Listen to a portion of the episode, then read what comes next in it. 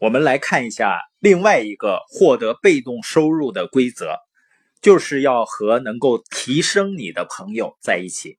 亲人我们是无法选择的，不管你是喜欢还是不喜欢。但是和什么样的人成为好朋友，和什么样的朋友在一起交流，这是一定要慎重选择的。实际上，这个道理很简单的。我们希望我们的孩子和什么样的孩子在一起呢？我们会不会告诉孩子要慎重的去交朋友？我们都知道“近朱者赤，近墨者黑”这个道理。那我们自己要交往什么样的朋友呢？你可能说，那难道让我对我的朋友们不是公平对待的吗？实际上，你不可能公平的对待所有的人的。就像你可能给你的爱人做早餐，但你并不会给你的邻居也同样去做早餐，是吗？在我们每一个人的生命中，一定是要有着优先次序的。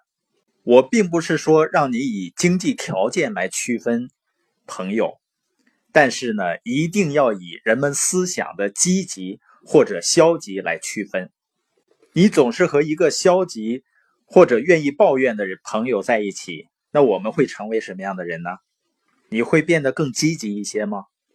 我举个很简单的例子，我在九八年的时候呢，曾经来到北京去找我的一个朋友，我们的关系应该是不错的，他还让我住在他家里，而且当时呢，他就已经买了几套房子，那是在二环的位置，当时一套房子几十万甚至上百万。因为他那个房子都是很大的，让我感觉非常吃惊。我觉得那是一个天文数字。其实呢，这都不是关键，关键是他是一个非常积极、非常努力的人。如果我当时就明白了，在你的生命中一定要和那些积极上进的人更多的交往的话，我在他身上就能够学到。无价的一些东西，比如说，我如果经常和他多去交流一下，他是很愿意和我交流的，我可能那个时候就会有投资房产的意识了，但是我并没有那样去做，所以我就根本没有那样的想法。所以，为什么我们的老师说，你最密切交往的五个人，你未来五年的收入就是他们。现在收入的平均值，我们所密切交往的人就决定了我们的未来。我是在十多年前才明白了这个道理，所以我就开始去大量的去听那些获得财务自由的人他们演讲的 CD，我去看他们所看的书，去听他们的课程，然后呢，我就发现我真的能够拥有跟他们相似的生活方式。因为你的思想、你的思维跟谁相近，你的生活就会跟谁差不多。它就跟我们的口音一样，你发现我们的口音会随着我们所交往的人改变吗？有的时候是会的。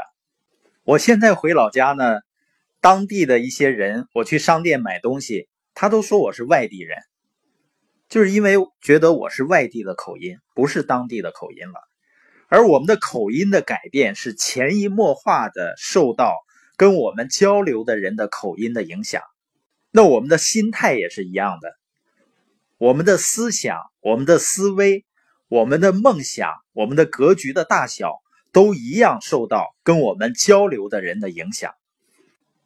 耶格先生有一本书叫《不要让任何人偷走你的梦想》，他想警告我们什么呢？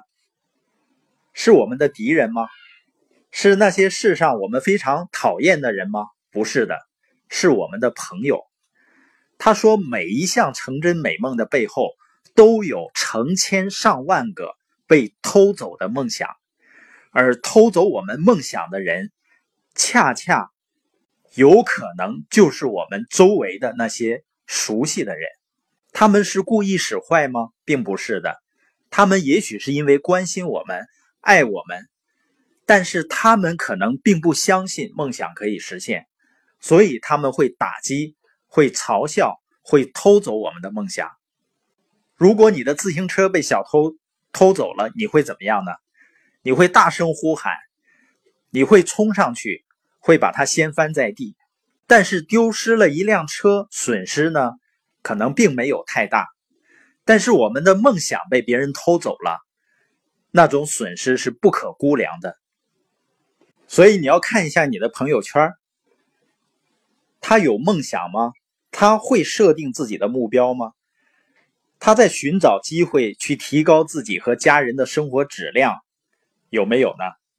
他们是在浪费自己的时间，还是花时间去提高自己的经济地位呢？他们是哪种人呢？你需要是和那些已经成功的人，或者是愿意为成功付出努力的人在一起。我这样说呢，并不是教唆你走出去甩掉你的所有朋友，也不是让你给他们下最后通牒。这个过程呢是循序渐进的。但却是肯定的。如果你真的成长起来了，你真的生意兴隆，你的那些不愿意改变、不愿意成长、不愿意付出代价的朋友，可能真的就会慢慢消失的，因为他们可能看你看不习惯了，他不愿意和你分享已经充满了你整个人生的梦想，也不愿意接受你所经历的挑战。实际上，随着时间的推移，我们以前很多很好的朋友，他可能只是我们美好记忆的一部分了。我并不是说你应该终止和他们交往，或者不再关心他们，要继续保持联系，理解他们。